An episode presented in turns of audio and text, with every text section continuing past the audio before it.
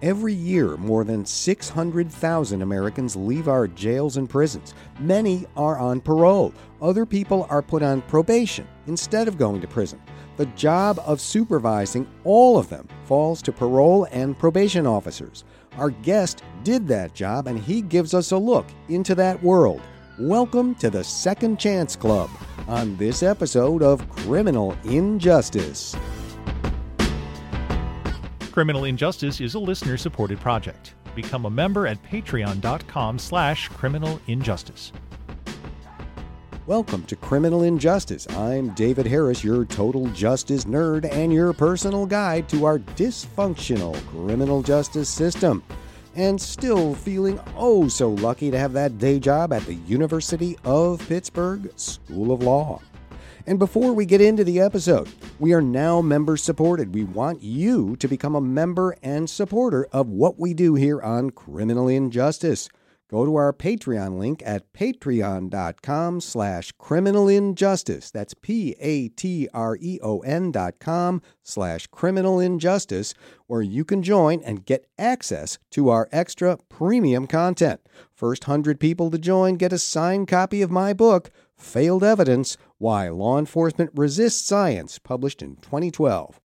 Here on Criminal Injustice, we've had many conversations about and with people who have served sentences in prison. Quite recently, on episode 115, we spoke with Robert Weidman, who had served 43 years of a life sentence before receiving a commutation from Pennsylvania's governor. You should check that conversation out. And we know from other guests, particularly Ryan King of the Urban Institute back on episode 74, that the only way we'll really cut into our prison population is if we confront our practice of handing out very long sentences in a way that no other Western industrialized country currently does. That's why we in the U.S. have 5% of the world's people, but 25% of the world's incarcerated people, well over 2 million of our fellow citizens. With a prison and jail population that size comes something else, too turnover. As new people go into the system, others are released. In fact, the vast majority of those incarcerated are eventually released. In any given year, our prison system releases over 600,000 people. Many of them will be on parole, released prior to the end of their sentences, but on a set of conditions they have to fulfill. No new crimes or arrest, obviously, no drug use, periodic drug testing, other things. They need to maintain an address and have a job. For other people convicted of crimes, a judge chooses sometimes to suspend any jail sentence, but to put them on probation. They remain in the community instead of jail or prison, but must also adhere to a strict set of rules. For all parolees and probationers, we say they are under criminal justice supervision or criminal justice control. And the job of that supervision, seeing that the parolee or probationer is not rearrested, not doing drugs, and the like, falls to a person, a parole or probation officer working for the state. For most of us who've never been on parole or probation, or been a parole officer, we probably think the job is just to keep parolees on the straight and narrow and to send them back to prison if they screw up. But it's really not that simple. Here's some audio from a video created by the Missouri Department of Corrections. The woman speaking is a parole officer. She's been doing this job for 12 years, and she describes how she thought of the job when she came into it and how she thinks now. The music is in the original. Take a listen. I thought as just the way everybody else did. The guy mess up. The first time he uses drugs, he's going to prison. First time he does this, our we have to understand and what I got into the field, it's about not sending them back, but making them successful in the community. And so I had to learn that. When I meet with my client, I tell them, hey, and, and, I, and I do. I honestly tell them, my goal is not to send you back to prison. My goal is not to send you to prison if you've never been. My goal is to make you successful, to help you be successful. Our guest today held that very job for four years in New Orleans, Louisiana, and he can tell us just what the mission is, what it's like in one of America's poorest communities. He's written a book about his experiences. It reports on the lives and includes the voices of the people he supervised and worked with. And it gives us a window into a world invisible to the rest of us. Jason Hardy is a former high school English teacher. He had also earned an MFA degree from Louisiana State University when, in 2011, without any clear idea of what the job would be and finding himself somewhat adrift but with a vague desire to do some kind of public service, he surprised everyone who knew him and himself by signing up as a probation and parole officer in his native New Orleans. His four years on the job are the subject of his new book, The Second Chance Club Hardship and Hope After Prison, published by Simon and Schuster. We'll put a link to it up on our website. He now works as a special agent for the FBI. Jason Hardy, welcome to Criminal Injustice. Thanks for having me. Well, I'm glad you're here. So, there you are. Take us back. Uh, you're feeling kind of loose ends uh, career wise, and you decide to apply for this job as a parole officer, a job you're qualified for despite having no criminal justice experience because, and I'll quote here, a bachelor's degree and a clean record were the only requirements. And you get accepted and you go through the training, and then you're assigned to the New Orleans District Office. Take us to that time. What exactly were you hoping to do? What did you think the job was going to be? Uh, how did you see yourself doing that public service that you wanted? Well, to, to be honest with you, I didn't have a clear idea at all of what I was getting myself into. I had kind of spent my 20s just just sort of looking for my calling, for lack of a better way of putting it. Uh, as you mentioned, I tried teaching, worked in the service industry for years. I did retail for a while. I bounced around in grad school and I just I just never found anything that really seemed to fit. You know, I found jobs mm-hmm. that could pay the bills, but I, I was looking for more. I was looking for something that I really would feel passionate about. And uh, late 2011, early 2012, I I kind of just fell into reading about the criminal justice system. You know, it was in the news more and more. Sure. And uh, I I read the new Jim Crow, which is kind of the seminal work on oh yes thinking using jail to solve every social problem. And I kind of just got it into my head that this was something that, that maybe I could get involved with, and that even though I didn't have a background in it, that you know, if good people with with um, you know the right mindset came aboard, that they could make a change.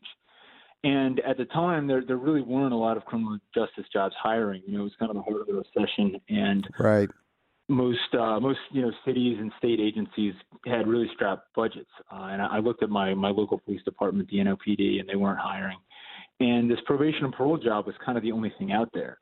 And I did, you know, a little very cursory kind of Google research, and, and it kind of seemed to fit the bill because it was this job where, on paper at least, you were sort of determining whether or not people went back to jail. Mm-hmm. So, you know, if the idea was to kind of be a be kind of on the right side of this mass incarceration thing and sort of try to try to give people second chances and keep them from just kind of repeating the same cycles, it seemed like a good job to do that. And the fact that uh, the job was really easy to get maybe should have been my my first indicator that turnover was high and that that the job was going to be really challenging. But um, you know, I, I kind of just said, hey, you know, this is this sort of seemed to all come together for me, and I'm going to put my name in the hat and sort of see what happens. And then there you were. The next thing you know, you're walking into your office. There's your name on the door, along with your office mate and mentor, a fellow named Charles. That's what you call him in the book.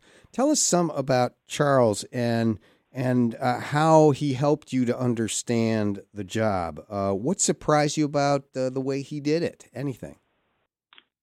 He was very candid from the jump. Really, he told me that the job was about disaster prevention.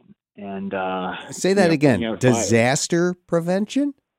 Yes, that, that was kind of. There were a lot of different different things that people called it, but he told me pretty much right off the bat, like, look, any any illusions that you might have that you're going to come in here and and give somebody a, a pep talk and all of a sudden everything's going to change, you know, you can leave that at the door.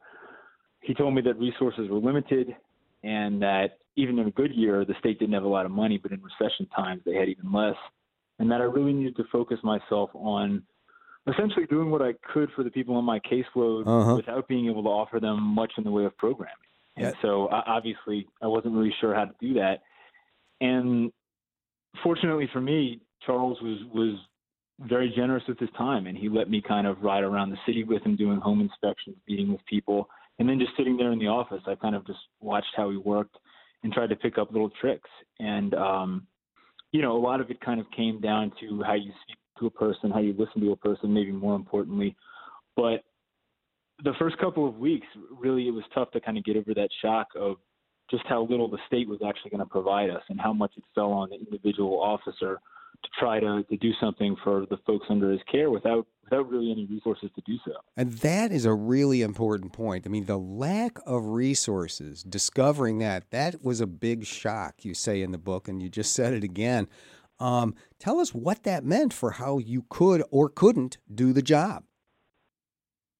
Well, it didn't take me long to see it in action. My, my very first day, I helped Charles arrest a woman who had come to us because she'd relapsed from her crack cocaine addiction. And it was sort of a, an interesting case in that not everyone, but certain people in probation and parole were expected to come in, you know, every so often for a drug test. And this woman was not actually due for a drug test that month, but she had come in deliberately and essentially knowing she was going to fail because she wanted to get some kind of rehab. And she basically knew you know she didn't have access to health insurance or anything like that. So she knew that the only way that she could kind of get detoxed was to come in fail the drug test with us and then get put in jail. Fail a drug and, test with you and go to jail right so she essentially needed to ask us to put her in jail and uh detoxing in any jail is unpleasant but uh, the Orleans Parish Jail at that time was was a, a pretty tough place. It was under a federal consent decree,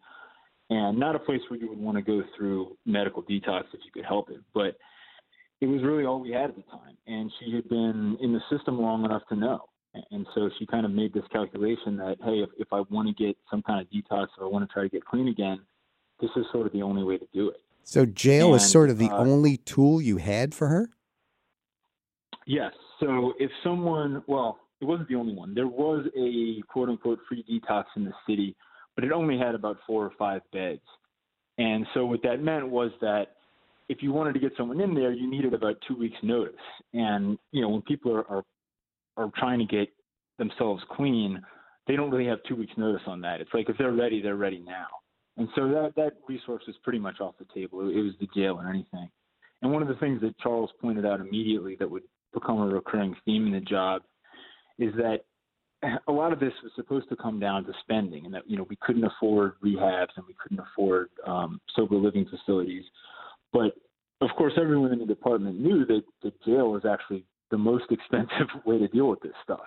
Right. And so that was this kind of running conundrum: is that we didn't have other options because we couldn't afford them, but the option that we could afford was was the most expensive of all. Yeah, yeah, that that is really something. So you've got that one option of sending somebody to jail to to detox them or to do anything else, um, and not a whole lot else. So I mean, we know the studies tell us uh, uh, that the surest way to keep somebody from going back to prison is to provide them with a job and a stable place to live. Those two things count more than anything else as somebody is coming out of prison uh, if you don't want him to go back. Could, I mean, if somebody was coming out, a new parolee, could you provide those things for them? No, not at all. housing, oh, we had no we had no referrals for housing at all. Uh-huh. Really, the only way that a homeless person could get housing was to come into contact with uh, an agency in New Orleans that was called Unity, and it was essentially an agency that sent social workers out to homeless shelters and to uh, these encampments that we had under the overpass downtown. And essentially, they were kind of looking for the, the neediest of the needy. And if they determined that you fit that bill, they could sometimes get you a year long housing voucher that, that may or may not be renewed depending on sort of what your needs were. That was really the only housing option that was out there and it, it, wasn't something that we could like we couldn't send people to unity's office really the only way that they would give out a voucher was to kind of see the homeless person in his environment and essentially make this kind of eyeball determination that he was in you know the top one percent of, of neediest people out there uh-huh. and that's you know i don't say that as a criticism of them that that was sort of how they determined was the fairest way to allocate their limited resources. So there really wasn't a way for us to get homeless people in, in long-term housing. Uh, we did have kind of three main homeless shelters in the city that we could send people to, but they were, t- you know, they were tough places to live. Uh, yeah, shelter is never easy. That's right. No, it's certainly not a long-term solution, and unfortunately, the one that most people were in, the New Orleans Mission, was was really not safe and was full of drugs. And if you went in there with property, there was at least a decent chance that someone was going to take it from you. So a lot of people opted to live in an area that, that was kind of colloquial known as under the bridge, uh, and the, the bridge being the, the I-10 overpass that runs through downtown New Orleans and so people would you know live under there in tents or just in sleeping bags. Uh-huh. And so you know some people would come on, on parole and there you know we'd have them fill out a paper that said you know where do you live and they would write under the bridge on there. That that basically meant if we wanted to see them we were going to have to just drive around there and, and try to round them up. Wow. Um, with regard to, to work, it wasn't a whole lot better. There was a city agency that was ostensibly in charge of, of kind of workforce development and uh, the folks who worked there, I think, certainly made a good faith effort, but it really wasn't designed for people who had criminal records or who had kind of severe social issues that they were going through. Uh, I think they could do a pretty good job with people who had a stable residence, had a phone, had a work history, but by and large, that was not the profile of the people we were getting. So, other than a, a few kind of random exceptions where sometimes a local business would come to us and for whatever reason would say, hey, you know, our, our boss has decided he wants to hire some people who were on probation or parole. Uh, I mean, those things would happen. They were they were godsends, but uh-huh. they were few and far between. For yeah. for the most part, we'd send them to, to the, the city job agency with limited or no success, um, or sometimes temp temp agencies. But that was about it. Uh huh. So here you are, uh, brand new to the job, uh, lucky to get a good mentor but you you know they they give you right away something you know over 200 case files and you've really got nothing to work with except the jail. Um, what, what kind of cases were in that stack of 200 plus? Uh, what what was the variety? It really ran the gamut. It could be anything from a, a violent offense to a drug offense to a property crime. I would say that for the, most of them were going to be drug offenses or property crimes. Uh huh. When you were newer, they didn't give you as many of the violent offenders. Those usually went to folks who had been around longer. But for the most part, it was going to be it was going to be drugs, burglary, uh, sometimes robbery. But you know, I, I wasn't getting people who were on for you know on parole for murder or for a sexual assault or something like that. Those would go to folks who were more specialized. I see. But uh, there was kind of you could almost put aside the actual thing that the person was convicted of. And I found that sometimes it was it was beneficial to do so because more often than not, whether it was a drug offense or, or a burglary, it kind of all came down to the circumstances of the person's life. So, you know, drugs and poverty were kind of the recurring theme that we yes. dealt with again and again. And you know, a lot of times a burglary charge is is really an indicator of a drug problem. Right. So, People you know, are stealing property, breaking into houses to get things in order to get their drugs. Exactly. Exactly. Yeah. So I was I was surprised at how prevalent uh, the drug issue was in my caseload. There, there really weren't a lot of people who weren't touched by it in some way. Yeah, and that those two themes really do stand out across almost everybody that you had and talked about in the book. They either had drug addictions, uh, or they were using drugs to kind of self medicate against mental illness of one or another type, some severe, some not. Uh, or they were, as you say, addicted to the drug lifestyle of selling drugs and making easy money. So it was there almost all the time, it seemed to me. It was. Uh, and I, I really was surprised by that. I thought it would be kind of a, a wider gamut. And, and, you know, going back to the question of poverty, I, I certainly expected that my caseload would be concentrated among people who were poor, but it was pretty much only people who were poor. I, I don't know that I supervised a single person who you would consider middle class. Now, some of the drug dealers would have kind of fast money, you know, and that they, uh-huh. would, they would have money for a time. But as far as sustainable money, I really didn't. I really didn't run into many people who had that. Yeah, almost everybody was poor. And let's pull out another thing that I think is important here in your caseload. Almost all the people you served, all the people you supervised were African American, mostly men. And you're not uh, African American, you're white. Uh, how much of an issue was that? Did it make this more difficult? Were there issues uh, regarding that? I wouldn't say necessarily that, that almost all. Uh, certainly, it was predominantly African American. It, it, manifested itself in a number of ways. I, I certainly, my office mate Charles is African American, and I certainly noticed that there would be conversations about shared experiences across racial lines that that you know, I, frankly, weren't my experiences. And so I think in that respect, being the same race as someone that you supervise could be an advantage, just because you know there were things that, that you could relate to that person a person of a different race maybe couldn't. Having said that, I really found that just about everybody I was supervising gave me a shot.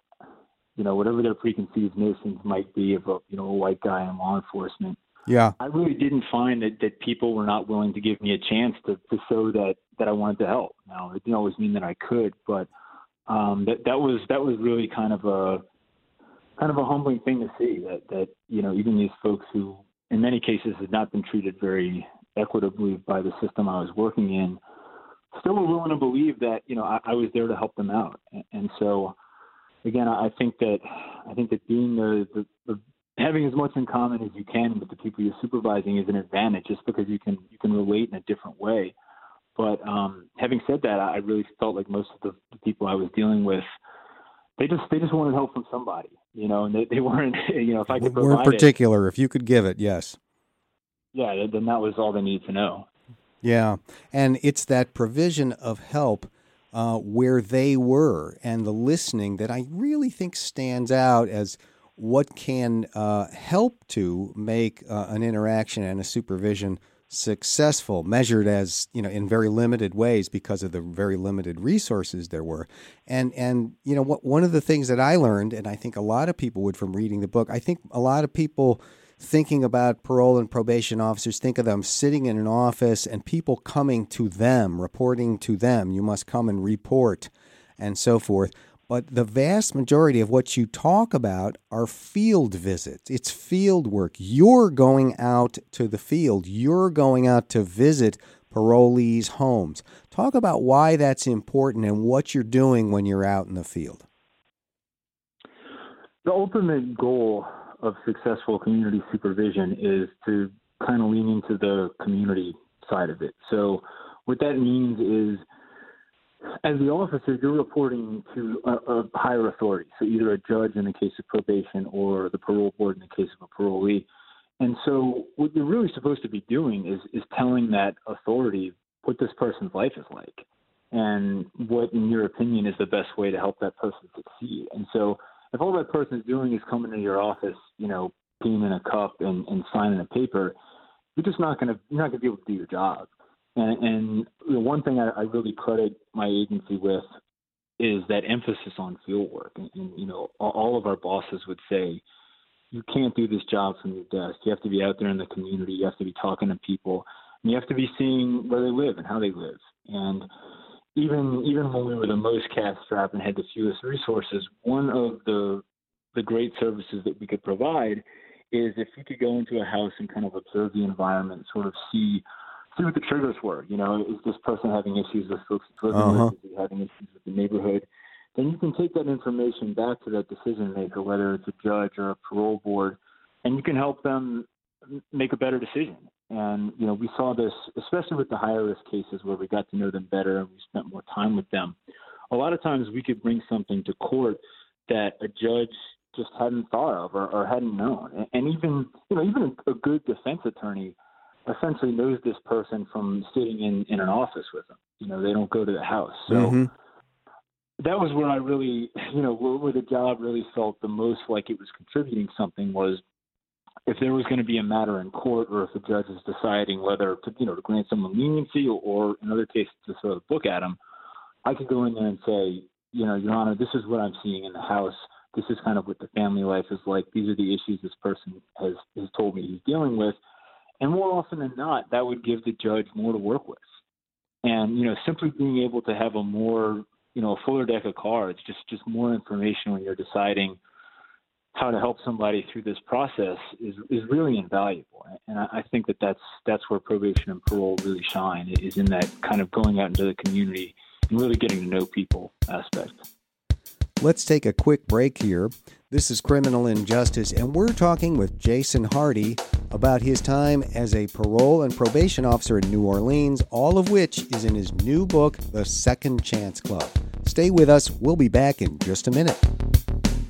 Hi, my name is Nancy, and I'm calling from Connecticut. This is Trisha calling from Baltimore. Eric from Kingston, New York. Calling from D.C. From Orange, Virginia. Sunny, Dayton, Ohio. From Long Island. St. Paul, Minnesota. Los Angeles, California. Kahului, Hawaii. Christchurch, New Zealand. Sacramento. Philadelphia. Iowa City, And I Iowa. was calling to ask you a question. Question for you. I had a question about Miranda I have a question about something I heard on the news. I've been wondering. I'm just wondering. I was wondering. Just wondering. I was wondering, and I was just curious. I am curious. The question I have for you is what I want to know I is want to know. I'd know. love to hear more about I would like for you to please explain I'm hoping you can help me uh, understand. what are the laws about that. but I'd ask the expert.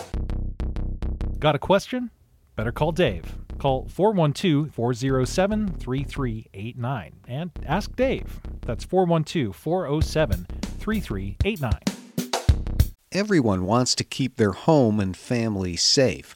Whether it's from a break in, a fire, flooding, or a medical emergency, SimpliSafe Home Security delivers award winning 24 7 protection.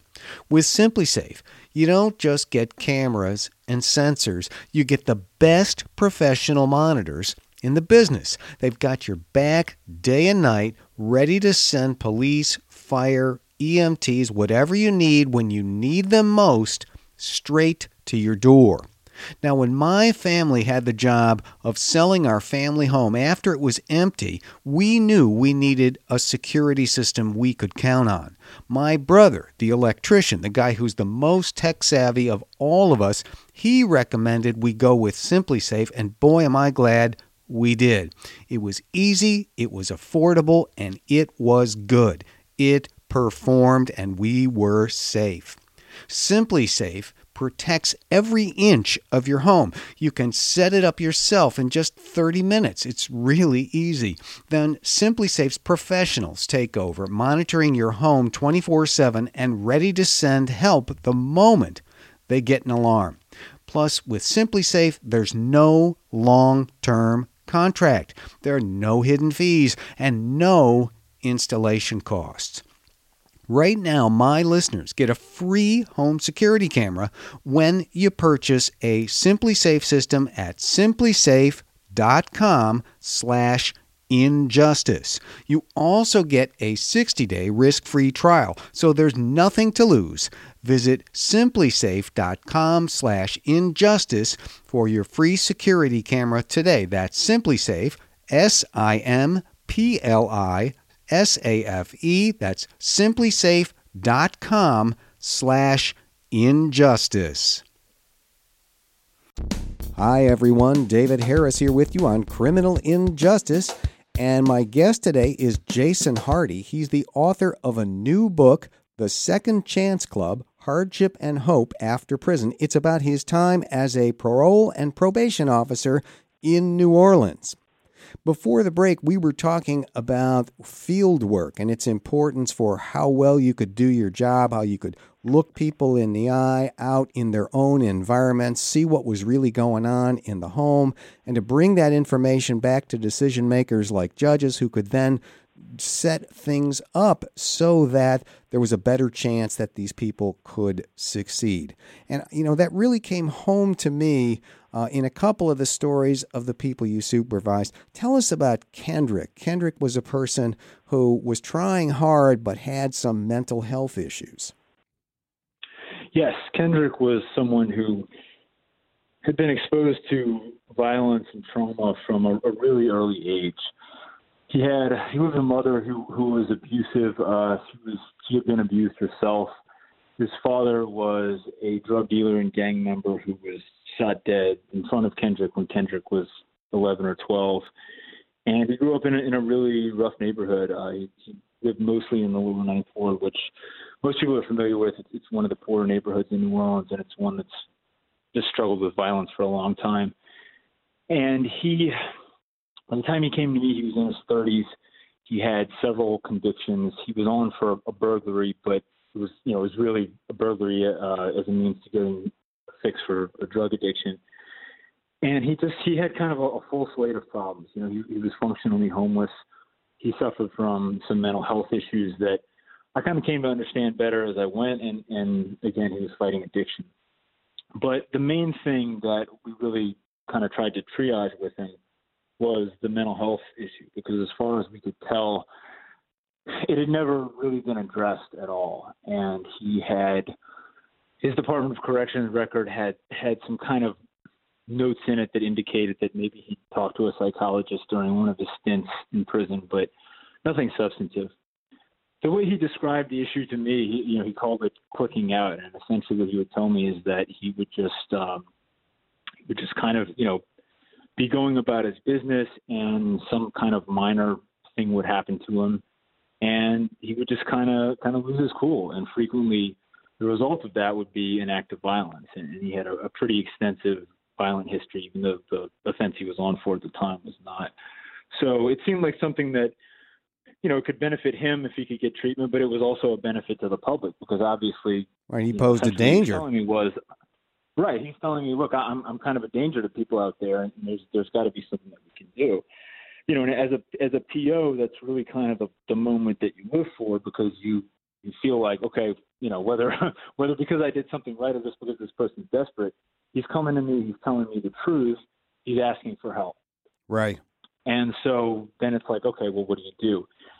And he was on parole, and so parole and probation have different. I, I mean, they're both limited resources, but at the time there, there was a little more available through mental health uh, with probation, and so uh, one of the things that they could do is the courthouse could screen you for, say, screen is probably the wrong word. They would do these kind of cursory, cursory mental health evaluations, and sometimes through that process, you, you could ultimately get referred to a real doctor and get a real diagnosis. Right. And so I kind of started out trying to do that with Kendrick, and it ended up that the interaction with him and the screener kind of went off the rails, and he was kind of alarmed by what he had to say. And ultimately, what we found out was that really the only way that we were going to be able to get him diagnosed with a mental health issue and ultimately treated was to do it through the Department of Corrections. And so what that meant was that none of the resources that were available on the ground in the city were going to be able to meet his needs. And at the time, there was a public mental health clinic that was known as Metropolitan. But the only way that you could get services there was if you had essentially all your paperwork in order. And, and what that meant was that you, you had to have a written diagnosis. A written So, um, diagnosis kinda- from a medical professional, right? Exactly. And so if you're someone like Kendrick who is homeless, uh, who doesn't have access to a phone, uh, who has an eighth grade education and doesn't read and write very well, you know, you, the, the chances that you're going to have kind of all your paperwork in order and kind of know know what to say when you kind of get your appointment with a mental health professional are not great. So ultimately, after consulting with my boss and his boss and people above us, the only fix we could come up with was to send him back to one of the correctional facilities in the state that had this kind of new mental health wing. And So uh, into prison to get mental health treatment.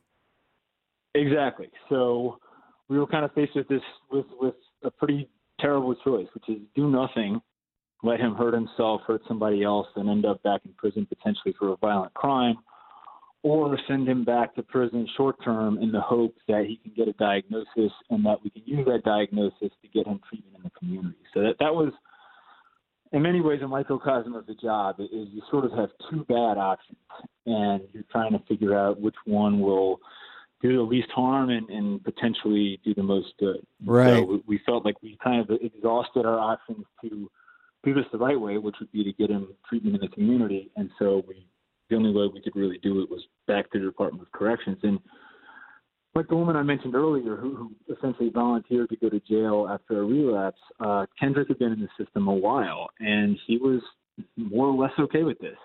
You know, we kind of pitched it to him as, look, you need help. We want to help you. This is this is the only thing that we can come up with. What do you think? And uh, he he said, hey, whatever it takes. You know, um, I, I just want to get this taken care of. Willing to go to wanna- prison. Willing, willing to go back to prison. Yes. Yeah, if Uh, this no, is the only way you can get help. Go back Mm-hmm. but that that was as far as any of us could come up with. That that was really our only option. And so it was both kind of a, a low moment. Uh, I think I'd been on the job about a year when that happened, and it was also a moment where I kind of felt like, you know, th- this is the job, and if, if I want to do this job, these are the sort of solutions that that you have to be able to work with. You know, um, you can't if you hold out for a perfect solution, you're not going to be able to help anybody. No, so it, never. It was kind of a, it was kind of a key moment for me where I, you know, I continued to kind of grow over that first year, but I ultimately accepted, okay, I'm working in a system that is deeply flawed. Um, you know, the, the the answers that I want are not here, so I can either leave or I can try to try to be somehow a force for good in, in the system that we have. And so, you know, I, I thought I'd, I'd stick it out and, and sort of see what I could do. And you know, there was a lot more to the story of Kendrick, but at least in that moment, Yes. uh, we were successful in getting him the diagnosis and in, in getting him the appointment, you know, back at the clinic here in uh, in the city. Right. And it, it took all of that work around uh, going into the prison system, everything else, to get a person mental health treatment who needed it and wanted it and recognized his own n- need for it and came to you for it. That is, you know, we've set our systems up in ways that uh, almost beg people to fail. And it's your Well- job to kind of work around those things. Right, and I, even though I'd been on the job a year by then, I I, I do remember that as a moment when it, it just was sort of almost hard to do the math. It, it's like everyone within this system knows that a certain percentage of, of folks who get out of prison are going to be homeless. They're going to have mental health problems. They're going to have drug problems. You know, we can't be the first generation of probation and parole officers who said, "Hey, it might be both cheaper and more effective to actually have treatment for these these individuals than to keep sending them back." But it, it was, I don't know, it's, it's hard to explain, but it, it was sort of like everybody everybody who'd been there for years said, "Yeah, we keep saying it, but it just things just kind of stay the same." You know, Yeah. so it was certainly not a, a new observation by me, but it just seemed like uh, I don't know. It was almost like whoever was making the decisions hadn't hadn't really thought about other ways to deal with it. Yeah. Um, you know, so often I think uh, when we uh, hear about um, about people in these uh, sorts of circumstances, uh, and we hear that they're on parole or probation, we picture we civilians, we have not who have not been in the system, we think, well, people screw up, they got to be sent back to prison, and it's so striking from almost the beginning pages of the book you find out that's not really the job at all. And you didn't want to participate in something like that anyway. You came in to sort of help stem mass incarceration, but you found that everybody was looking for ways to keep people out. Because, you know, so much of what we hear about uh, with overstuffed prisons is that people are violated for petty stuff. And I see you and Charles and Lamar and Beth and, you know, your fellow officers all basically willing to overlook a lot to keep people out. Yeah, I mean, I would say that that was that, was pretty true. I mean, certainly, look, we had some people who were more by the book than others, and one of the things that you know we- had this big lunchroom where we would kind of sit around and talk or and or complain about the job, and I think all of us, you know, had a little bit of a, a pendulum to our, our kind of practical ideology, you know, and sometimes you would I know I would sometimes think like, hey, there've been times in my life when I needed a break. And there've been times in my life when I, I needed somebody to, to be hard on me a little bit. And I, I think, you know, within each person there were cases where we might have swung more one way or another. But in general, yes, most people felt like, hey, almost everybody here has, has been to jail before. It hasn't fixed the problem. And we're here to try to, to fix the problem a different way and that that took a lot of different a lot of different shapes and forms but I would say that, that that was pretty much universally true. That the people that I worked with were trying to find solutions other than putting people in prison, and then kind of coming back over and over again to the fact that the prison was sort of the only tool that, that we were given. Yeah, yeah. It's uh, it is one of the really striking features of the whole book when you realize that that you know everybody is trying to pull in the same direction. Uh, because if you read about the experience of other states, their prisons are filled with people who you know had one dirty urine and a drug test, something like that, and that is not what you read about here at all. You know, I wanted to ask you about a, a another kind of thing. Uh, you make a choice in the book, I noticed, that I wanted to ask you about. Uh, you refer to people as offenders. And, um, you know, in some other contexts um, that uh, I've c- uh, come across, uh, both here on the podcast and elsewhere, uh, other people use different terminology. Um, uh, if I go back to uh, episode 29, we interviewed a guy who's a longtime friend of mine, Wayne McKenzie, who's the general counsel for NYC probation. And uh, he and his agency made a switch, and they talk to they talk about their their probationers as clients. Um, I've interviewed uh, formerly incarcerated people, and they are they really want to be discussed not as inmates or convicts but as incarcerated people or formerly incarcerated people. Did you make a conscious choice about using the term offender, or was it just the, like the vocabulary that was used on the job?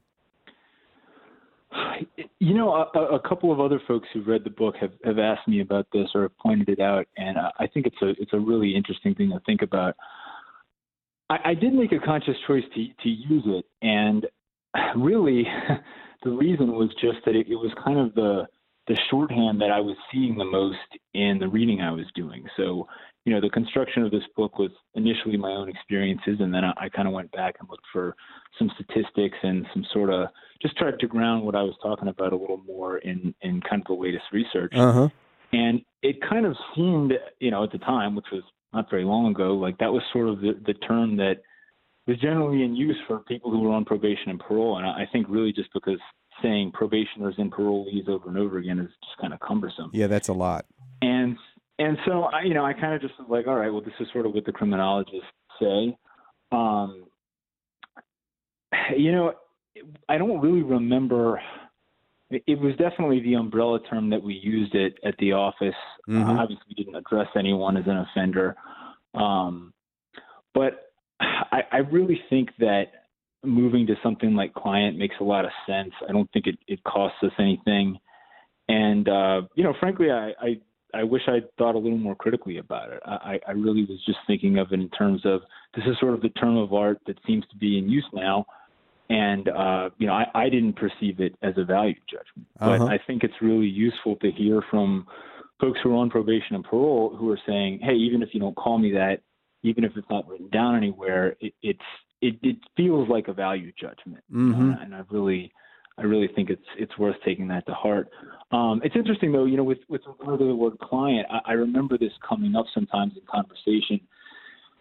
For example, with a lot of the treatments that we would send people to, like day reporting centers or, or drug courts and mental health court, courts, people on probation and parole there would be referred to as client.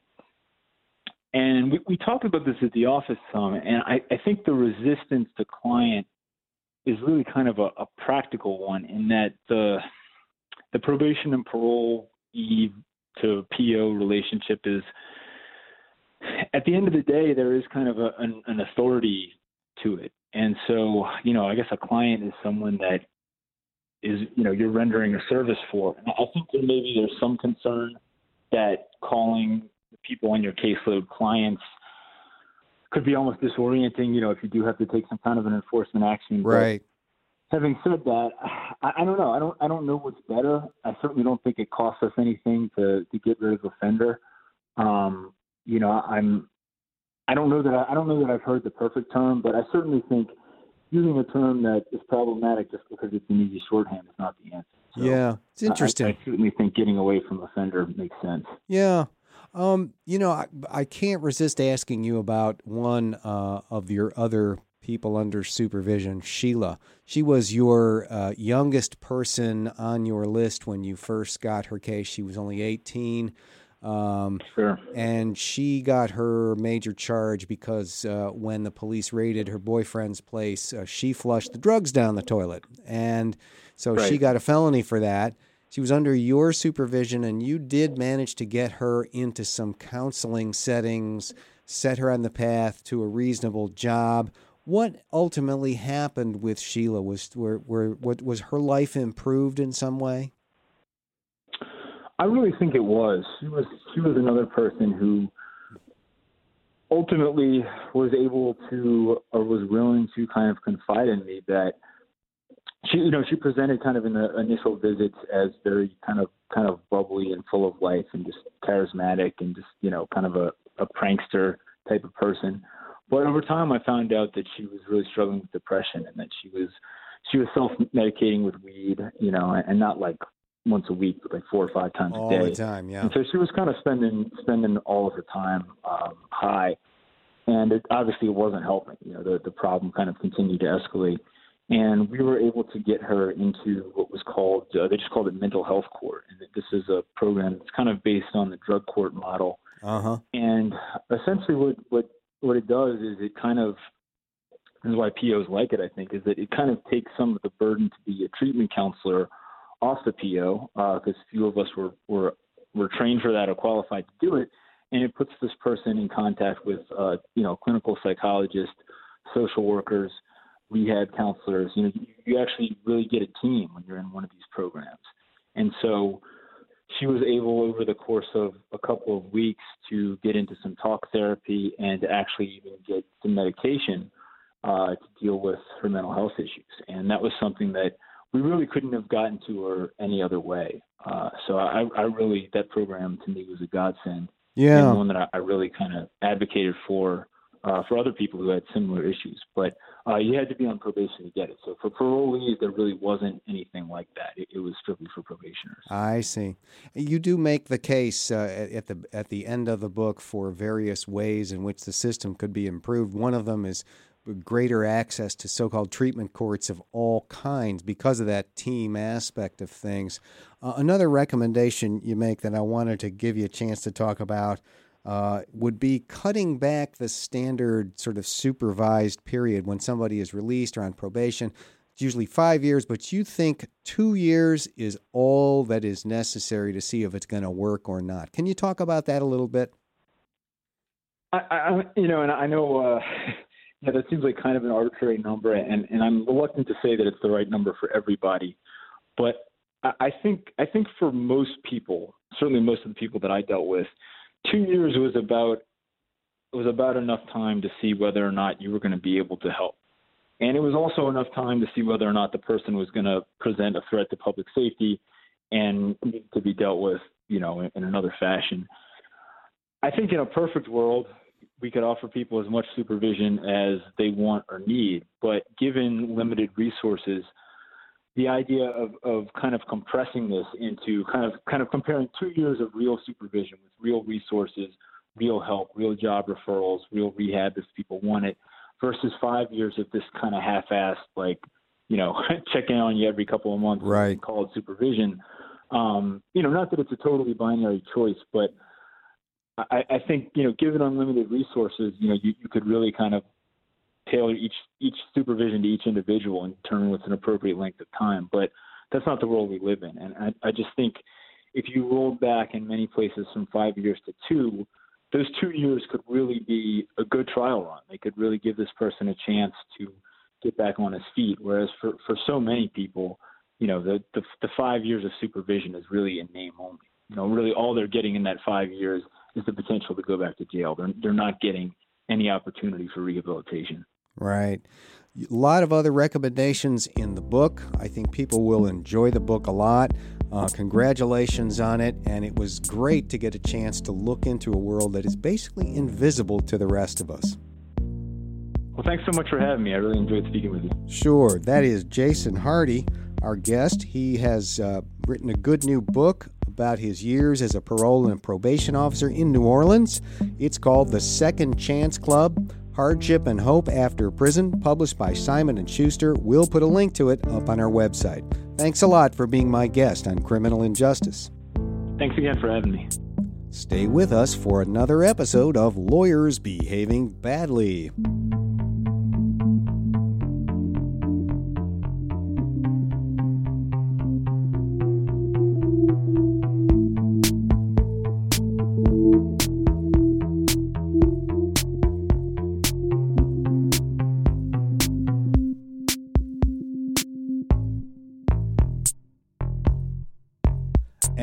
Let's wind it up like we do on every episode with another edition of Lawyers Behaving Badly, Judicial Department. And this edition of Lawyers Behaving Badly from NBC5 Television and WGN 9 Television, both in Chicago, and the ABA Journal News Online concerns Cook County Judge Jackie Portman Brown with the possible exception of Florida, which, as we know, is an entire state, probably no jurisdiction contributes more to the annals of judges behaving badly on criminal injustice than Cook County, Illinois, where I'm from. It's hard not to feel a bizarre sense of pride in the uh, consistency of our judges. This is a developing story, but so weird that we bring it to you and we'll report on it again as it develops.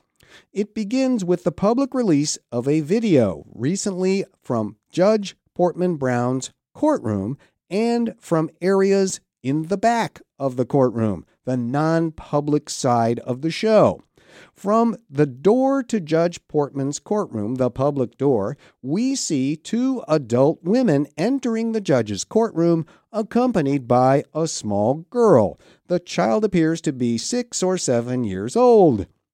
In the next segment of video, we see that the child is walking between the two women in the non public area in the back of the courtroom. They are working their way around a desk in some kind of office area. And then next, we see an adult female person. It appears to be Judge Portman Brown in her robe, forcing this small girl into a holding cell in the back of her courtroom. The child is then seen inside the locked cell with one of the courtroom deputies outside the cell talking to her. The next segment of video shows the girl and the two women she came with leaving Judge Portman Brown's courtroom from the public door. The girl had apparently been behind bars in the holding cell for about 10 minutes. Now, what exactly happened in that courtroom to lead a sitting judge to push a small child into a cell and have the door locked on her with the child inside is still unclear as I record this. But let's just say for the record that when a person is taken into custody in a courtroom, it is the courtroom deputies who put the person in handcuffs and walk the person into the cell, not the judge. And let's also say this wouldn't, shouldn't, should never be happening to a six year old. Sources told WGN television that Judge Portman Brown told the courtroom deputies to lock the child up. The deputies refused, and when they did, Judge Portman Brown did it herself. As of now, Judge Portman Brown has been reassigned to administrative duties, pending a hearing on her conduct. Reassigned, one hopes, to a job where she can't harm any children with this kind of behavior, and perhaps they can assign her some common sense while they're at it. We'll keep our eyes on this one and we will report back to you. That is Lawyers Behaving Badly Judicial Department. And that's it for this episode of Criminal Injustice. Remember to subscribe to Criminal Injustice so you can always get us in your favorite podcast app every single time and never miss an interview or our news bonuses or another story of lawyers behaving badly. Remember, we're now listener supported, so please go to patreon.com slash criminal injustice. I am David Harris, and I'll be back with you next time.